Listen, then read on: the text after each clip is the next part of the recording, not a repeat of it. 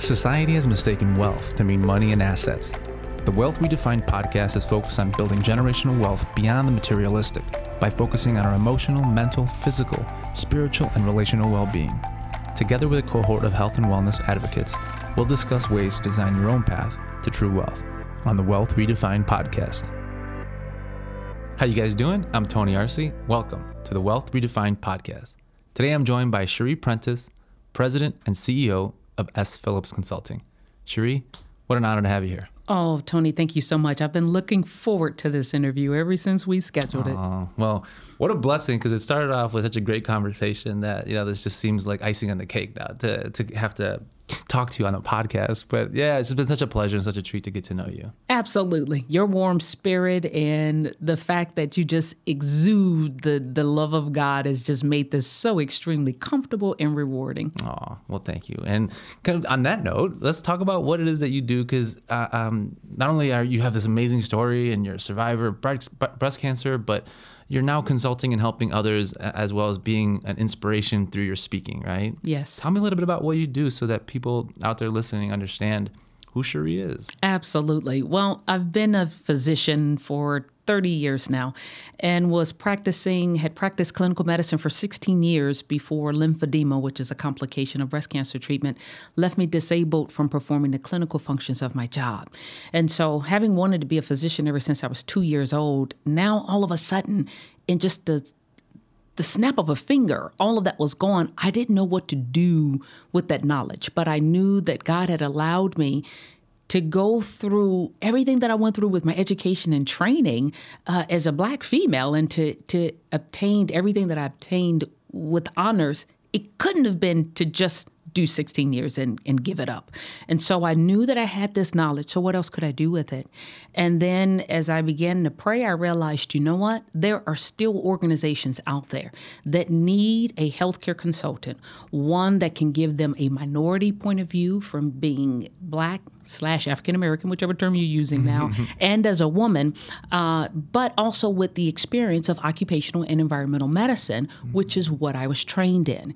And so, with being able to provide uh, drug testing policies, review their policies and procedures for their employee health programs, or design multicultural uh, marketing that is designed to get more blacks and Hispanics, say, uh, aware of certain health conditions and or medications medications that are out there that could be applicable to them that would improve their health, I realized I still had that skill set, even if I wasn't using my hands to actually perform clinical medicine.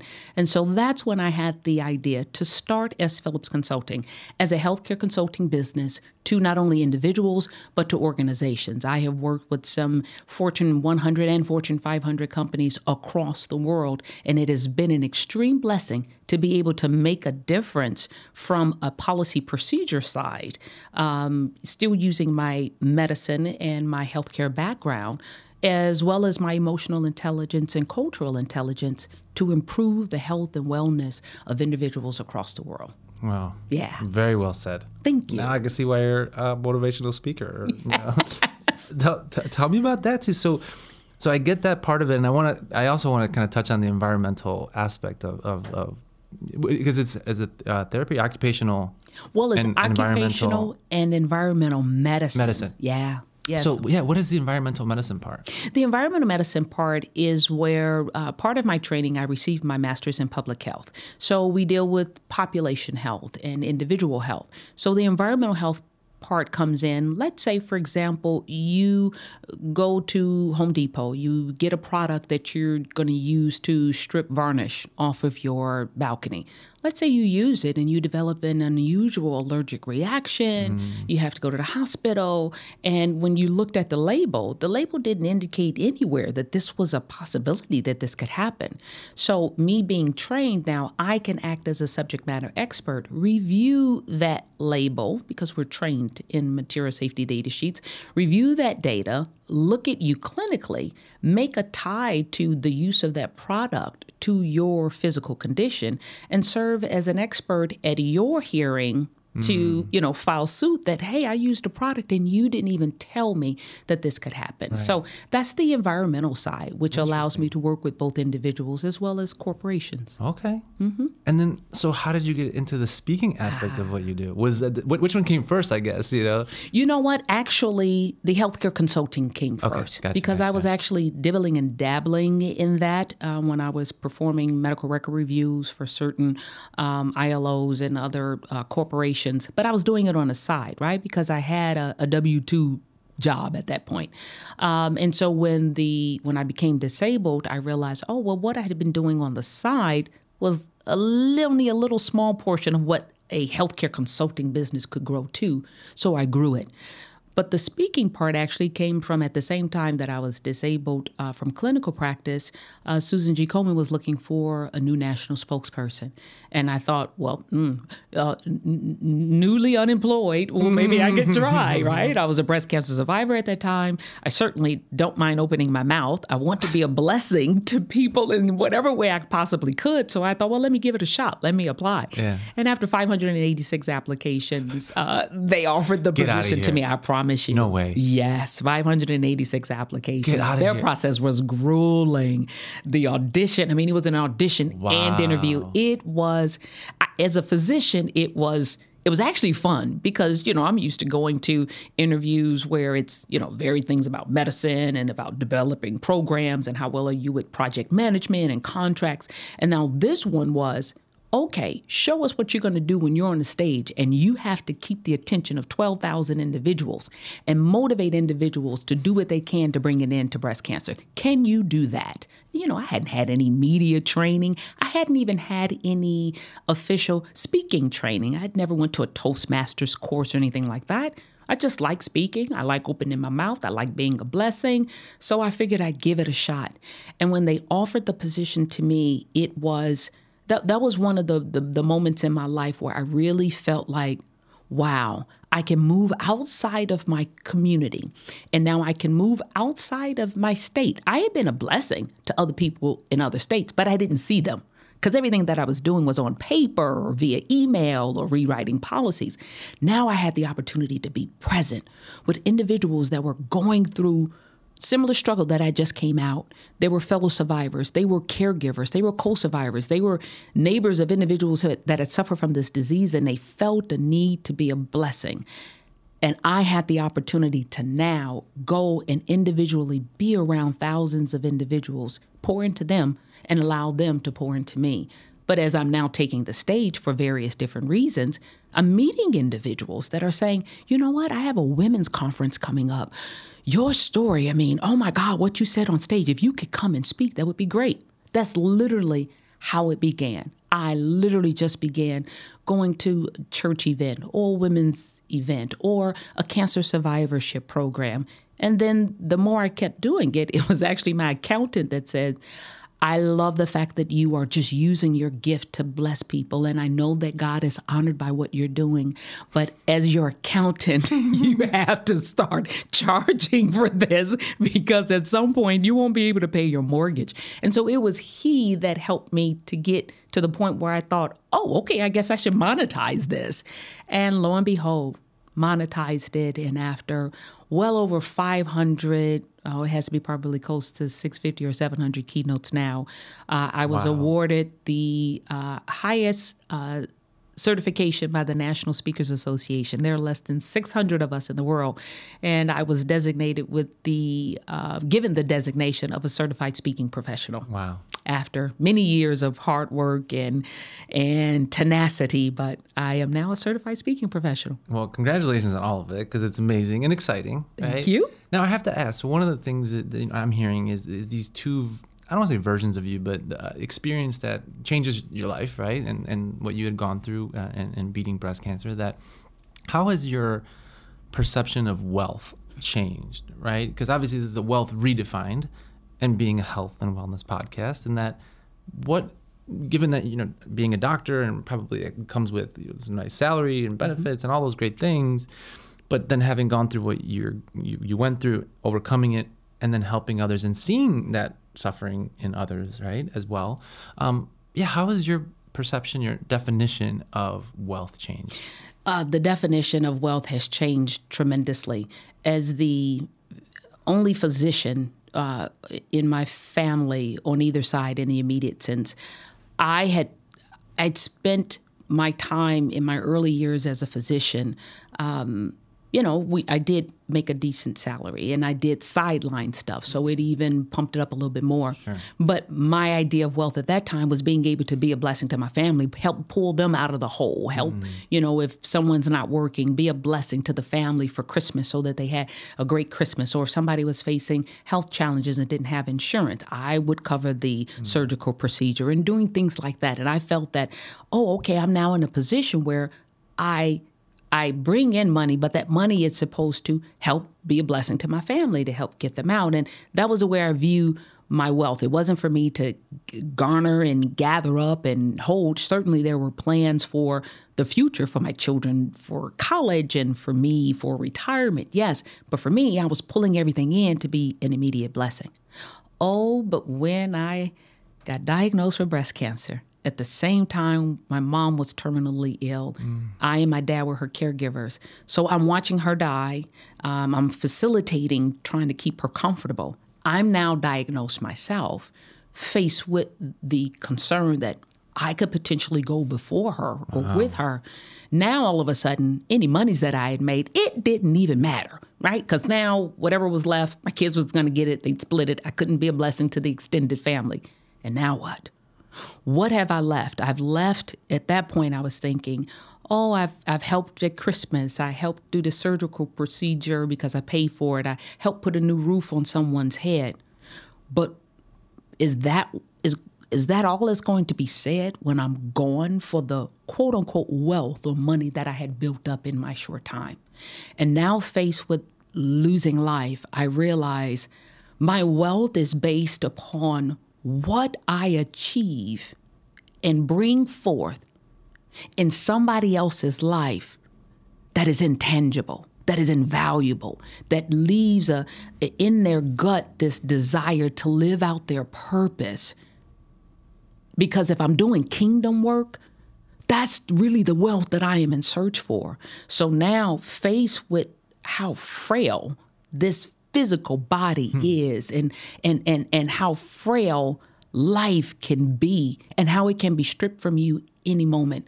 When I watched my mom lie there dying with dignity and grace, she didn't care about what was in the buffet. She didn't care about who was going to get the china that was left in the buffet, who was going to get the furniture. The only thing that she was reflecting upon was the goodness of God and all of these wonderful memories. And remember when we took this vacation and I so now for me, my wealth is is defined by what I am able to bless other individuals with with helping them to realize their full potential, their purpose in life, the goodness and grace and mercy that we have and what it means to give mercy to somebody else. And if I happen to get an honorarium for that, fine. But if I don't, my needs have always been met and will continue to be met because my motive is pure and godly. Amazing. I mean, we could end it right there, but, but we won't. But we won't. um, and and for you, what was that reprioritization? I mean, obviously, I had to reprioritize because, you know, on one end now this uh, overcoming comes with a price, right? That mm-hmm. you're not able to to do the job that you once did. So that seemed just be forced into it, right? But as far as your your I guess personal life, how did you reprioritize that and what became a priority for you? What did you let go of? And and on that same note, like what advice do you give to people when they're faced with those things and you know, like now a new perspective that this should be a gift, right? That you're almost given a second chance to look at life in a different, different way. way. Exactly. You know, before before my diagnosis and before I went through everything I went through with my mom and my diagnosis and divorce and all that other stuff, I, I, I realized that I would I would go from project to project whether it was a physical project or a personal project, you know, it was just, if it was vacation, okay, I worked an extra job and I saved up for vacation. We go on vacation. Woo, we have five days of vacation. Woo, fun, fun, fun. Now let's look at the pictures. Okay, now next. Okay, now I have to pay for somebody else to get a roof. Okay, so I work real hard. They got the roof. Ooh, yeah, we got. So I found myself not being present in the mm. moment. I lost so much life. I lost so much time just working to give things again that were tangible. And then as soon as they're in it, I'm already focusing on the next thing I have to do. Mm-hmm. I gave that up. What I am now is present in the moment. If I have something on my calendar, which I do for later on today, guess what? I will deal with it when the time comes for that for that event. Right now, I've learned to be present in the moment. I've had to refocus the way I think because as a survivor, there are times if you get a headache or back pain or what have you, your mind goes to, ooh, is it back? Is this a metastasis? Do I need to go see the doctor?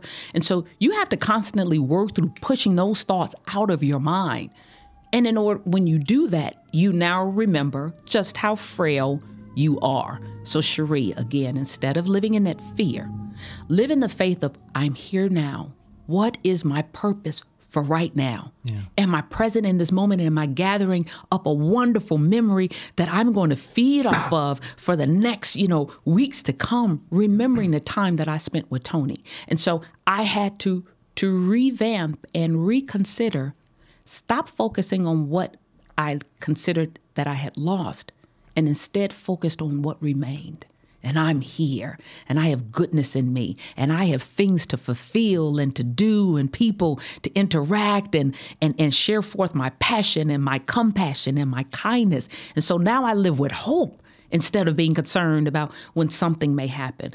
Hope that I was saved and preserved for a purpose, and I'm not leaving here until that purpose has been fulfilled and being the type A kind of person that I am, I want to fulfill it with the A plus plus plus 5.0 GPA like I did my entire life. Because in whatsoever I do, I'm gonna do it heartily as unto the Lord. Oh, amazing. And I would tell people, don't allow a life-threatening, life-changing event happen in your life before you get it. Listen to the testimonies of other individuals and really take a step back that if what you want in that instant doesn't come, if the the career that you're working on doesn't seem to work out in the way and in the path that you are intending, take a step back and refocus.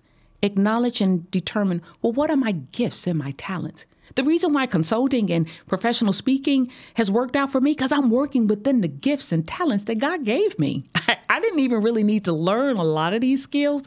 I was I was already gifted with it. I, I was just using it in a different way. So take a step back and realize where are my gifts and talents? How can I use this for the kingdom? How can I be a blessing to other people? Because when you do, you'll get blessed. The money will come, a roof will come over your head. Will it be work? Absolutely. It does not come easy, but anything worth having really doesn't. Because even in even in our surrender to God's will in our life, that's not easy. It sounds real easy. I, you could speak the words, but it's something that you really have to wrestle with on a daily basis because your flesh wants to get in and take control. Where really, if you're allowing His will to be in place, you'd be in tune with what He would have for you to do. So it, it, it comes with a struggle. And I would just tell individuals don't get hit with the life threatening. Learn a lesson now. Realize your purpose now and recognize that no matter where you are right now, you're still not at your full potential because yeah. you won't be until your purpose is complete.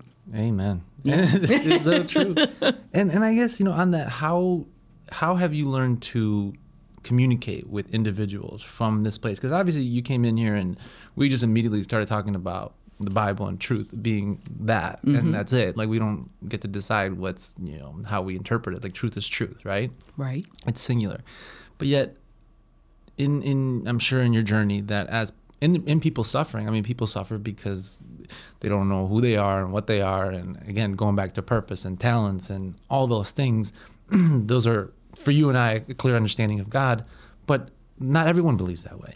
Correct. Right. And a lot of times we end up where we end up as a wake up call to turn us to that. Mm-hmm. Now, how have you learned to communicate with those that aren't of you know that mind or, or that mindset and yet be true to yourself right and and bring that word forward and like you said plant that seed like we were talking about earlier but yeah how, do, how did you learn to communicate but balance these two worlds of medicine in a secular sense and then your spirituality which you know dictates everything. Correct.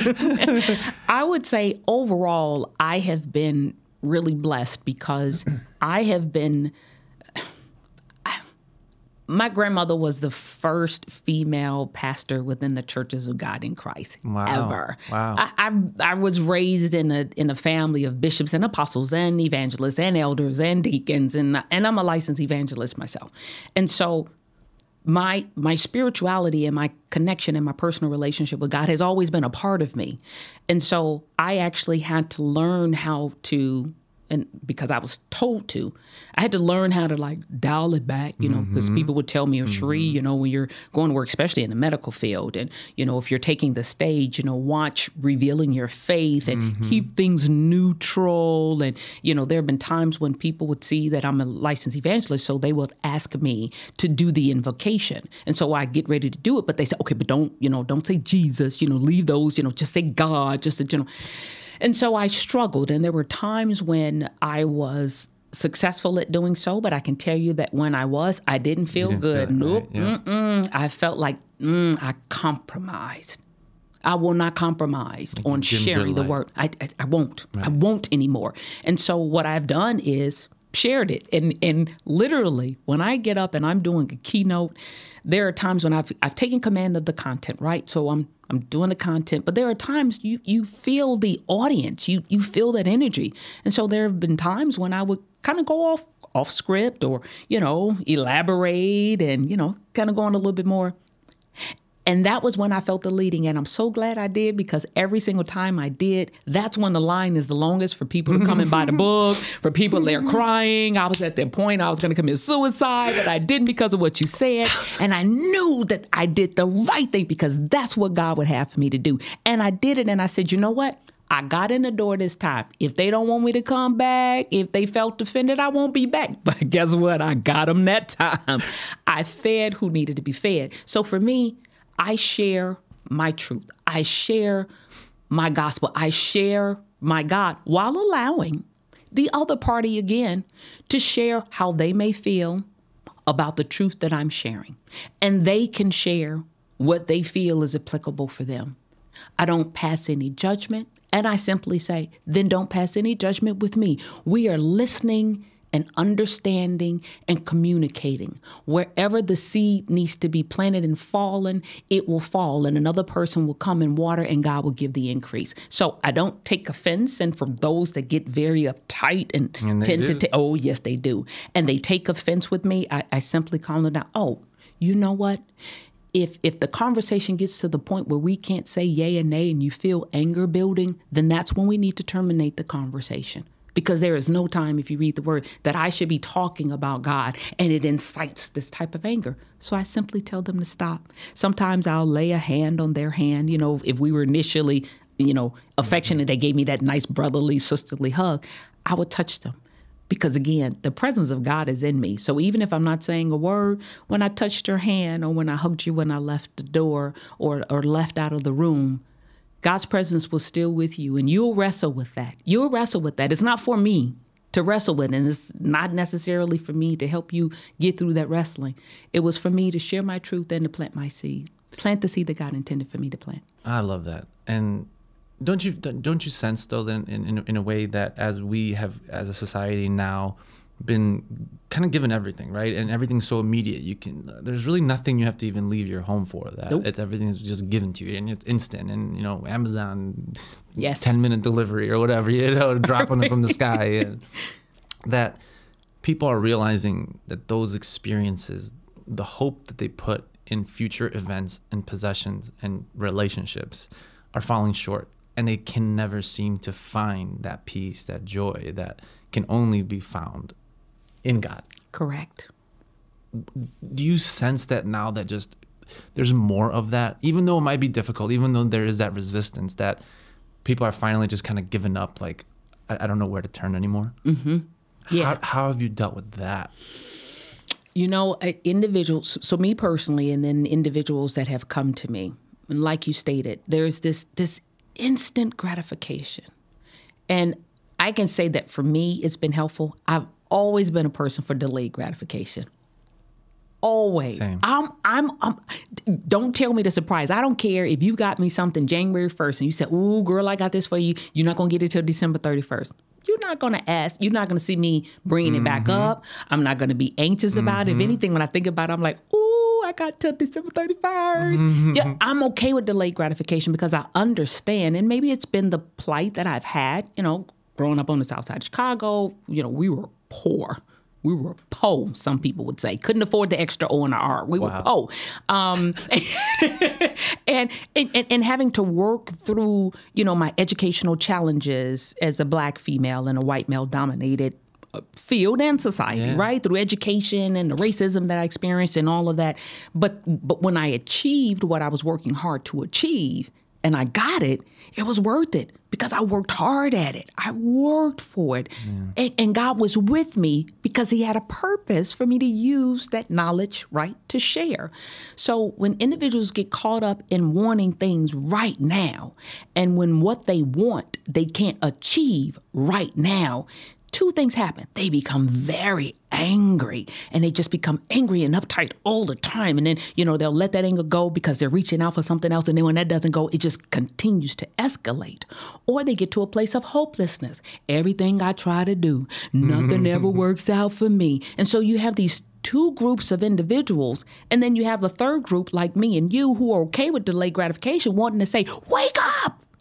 Wake up. It's okay that you didn't get it now. Maybe that wasn't for you. Maybe that was a door. Thank God that door didn't open because although you would have gotten there, you didn't have the character to keep you there. And just because the door didn't open now doesn't mean delay but not deny. It's coming, but you got to be built up first. You got to be built up. I'm not going to give you something that you can't keep and that you can't use for my glory. So just chill, work on it, and get yourself there. But don't don't dismiss the the the the dream or the intention or your your your what your gut is telling you to go after just because the first door you hit oh my god it didn't open the way you want. It, it- it's cricking and cracking. And, and we got to give up on this instant gratification. There was nothing in life that was ever meant for instant even when you come together intimately it still takes some time. Now, some people may be shorter than others, but it still takes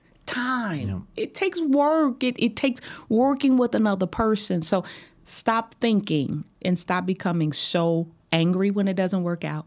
Stop giving up of your dream and just giving up when it doesn't work out. Be willing to persevere.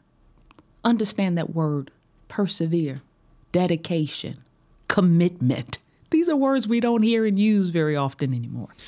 Yeah, unfortunately, but you're bringing it back. Yep. no, I, I'm. It's it's highly encouraging and, and, and really just an amazing conversation. And for those that are listening, how can they get more of this? How can they follow, support, like all those you know great things? Where can they find you? Yes. Well, if you can find me out on LinkedIn, Dr. Cherie Prentice. I am on Facebook, Instagram, and Twitter. Facebook, I'm Dr. Cherie Prentice. Uh, Instagram, I'm Diva MD7. No, what am I? No, I'm Dr. Cherie MD on Instagram and Twitter. I'm Diva MD7, the number seven. Um, I, they can obviously go out to my website, www.drcheriemd.com. Um, and I also am the founder of the Live Today Foundation, uh, a 501c3 nonprofit organization meeting the needs of cancer patients and survivors living with lymphedema. That website is www.live-today.org. So I'm just plain old simple Dr. Cherie Prentice trying to be a blessing to as many people as I possibly can. And you are. Thank And, you. and I'm grateful for you and grateful for sharing your story, but also just the amazing work you're doing. And I can't wait for more. Yes, I'll be back.